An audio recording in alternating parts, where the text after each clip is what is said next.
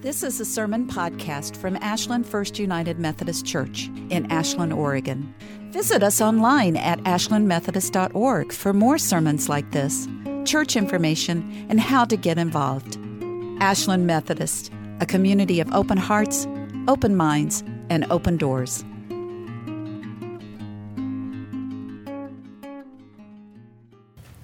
Christianity got it wrong. We were not born in sin. When I heard these words from John Philip Newell, I sat up and listened. I paid close attention all Friday evening and Saturday morning. John Philip continued by talking about how the process of creation, every artist leaves a portion of themselves in the item they create. The potter in his pot, the painter in her watercolors, the builder in his house. Even the cabinet maker leaves a bit of herself in her cabinet. God created everything in this world. Thus, a bit of God remains in each one of us. John Philip Newell asserted that if we look closely, we can see that bit of God in each other. He further said, It is our job to seek this in each other. I was so impressed. Later in his lecture on Friday night, John Philip told of the experience of the birth of his first grandchild. He had waited patiently for the birthing process. When the child was only an hour old, he had the opportunity to hold her. I knew that if I looked closely into her eyes, I would see the image of God. As I held her and stared into her eyes, I was so surprised. I saw God looking at me. John Philip Newell said this was a surprising and unsettling experience for him. The Reverend Dr. John Philip Newell is internationally recognized for his work in the field of Celtic spirituality. This February, he taught from his recent book, The Birth, Rebirthing of God. This was part of a series of lectures brought to Ashland by a group of local churches, including this church. As I left the sanctuary that Friday evening, I was so blessed. I had to tell each person I encountered about my feeling of empowerment. I enjoyed the previous speakers in this series. Marcus Borg has been a great teacher about being a Christian. Diana Butler Bass led us through how to do church in the world today. But John Philip Newell gave me tools that I can use. I can do this, I said. The session on Saturday took a slightly different direction. But again, at the end of the morning, I knew I had been given strong, useful tools that I would use in my life. Again, on the way out of here, I exclaimed to anyone who could listen, I can do this. I went home for lunch where I talked to my son, Colin, his girlfriend, Heather. After lunch, I went to Medford where I own two tiny homes it was time to collect rent. I parked on Kings Highway in front of the homes, knocked on the first door. No one answered. I went next door where Mike and Notion live.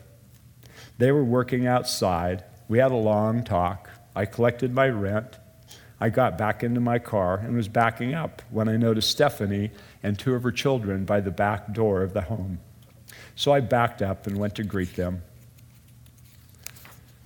Stephanie had her newborn son, Oren, at her breast. Her 18 month old son, Neon, was playing naked in the step behind her. As I approached, her partner, Danny, came around from the back of the home to greet me. I need to take a moment here to explain my complicated relationship with Danny, Stephanie, and their four children who live in my rental. I first met Danny and Stephanie three years ago as I was working at the Ashland Community Resource Center in our old location on Clover Lane. Stephanie came in with Flash, then 10 months old, at her breast, and Sora, not yet three, barefoot, walking behind her. They were looking for just about any way to stay warm and dry. Stephanie told how the family had been traveling, living in a school bus until it overheated in downtown Corvallis. When they couldn't get it to move, the police had it towed. Unable to pay the fees, they lost everything they ever owned. When they came to Ashland, they got a sleeping bag, some tents, tarps from St. Vincent de Paul. They moved in with Teepee Village, 10 miles up Buckhorn Springs, just outside of Ashland. When this relationship broke down, the family walked away, taking only the two children and the clothes on their backs. I served Flash, Sora, and Stephanie almost daily. The girls, both barefoot, wearing colorful dresses, Flash at his mother's breast.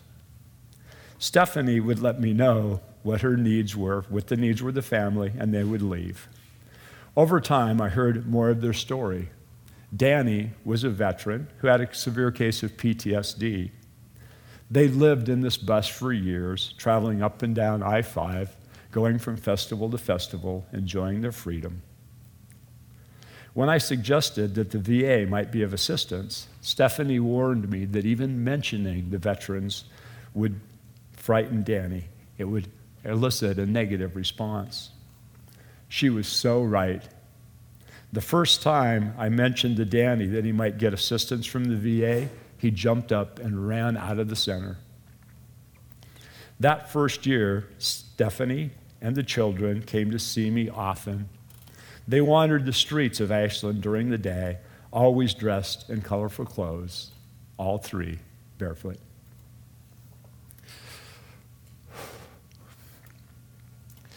Stephanie and Danny grew to trust me at the center.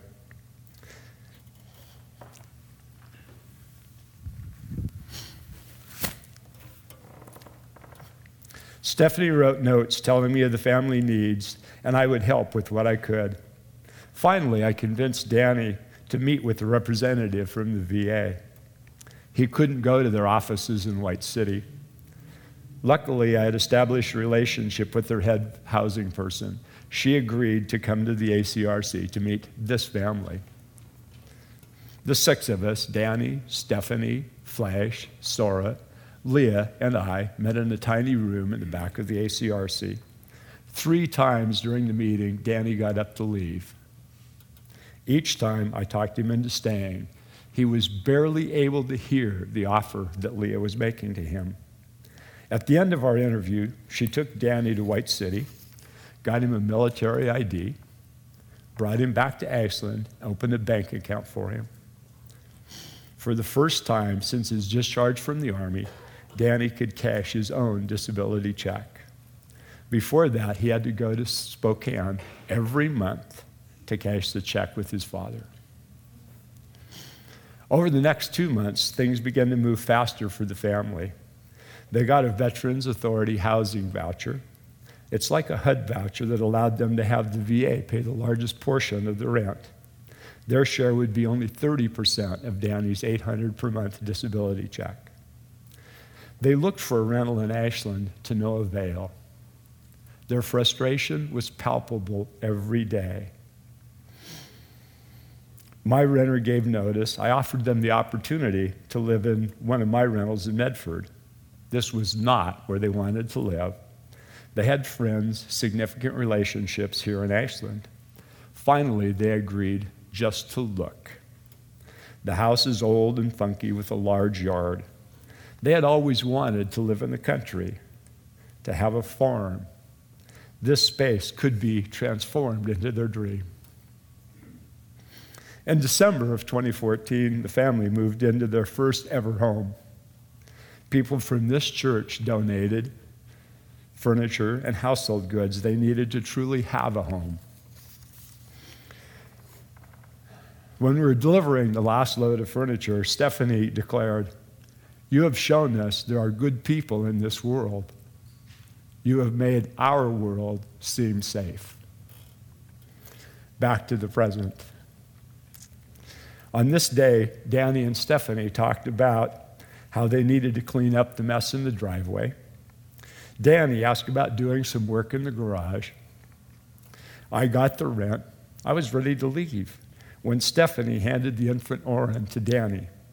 Danny immediately handed him back. He wants the nurse, he complained. I reached out my hand. May I hold him? I asked.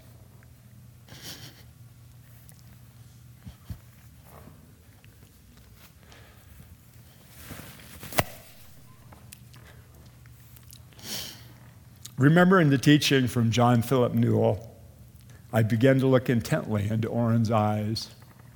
Yes, indeed, I could see the image of God. As I stood mesmerized, staring into the two week old eyes, I was unwilling, unable to leave the presence of God. I remained transfixed as Stephanie began to tell the story of his birth. Lee, it was the longest birth I ever had. It took over two hours. Thank you. It was Tuesday after the meal, Uncle Food's Diner.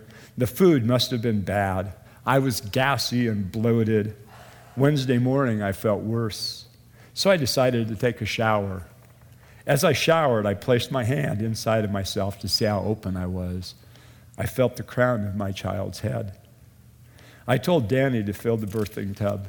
It took so long. When the tub was full, I got in. Then Danny joined me. He held me. He comforted me. He was the best birthing coach ever. The whole time I could feel my child's head. He came easily. It was such a good experience. Then she said, Danny has become such a good father to Neon, their 18 month old son. He is bonded with Neon. They get along so well. He has become the father I always dreamed he could be. Here, I uttered my first words in 10 minutes of her story. He is growing, I said. She continued to explain how much better Danny is doing as a father to their family. I had been intently peering into Orrin's eyes in the presence of God as I had listened to Stephanie. Just listened for nearly 20 minutes. When her story was ended, I reluctantly but gently handed Orrin back and said, Thank you, Stephanie. This has been a blessing. She whispered to me, Lee, all of my boys are growing up. As I walked away, I felt in my whole being what a holy experience this had been. God was present in Orrin. God was present in Stephanie. God was present in our unusual relationship. John Philip's teaching had gifted me with an extraordinary encounter of the sacred.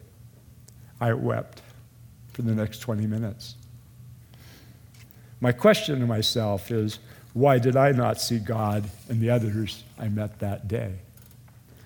My challenge to myself is to look closely at everyone. I know that if I do, I will see the face of God in each person that I meet.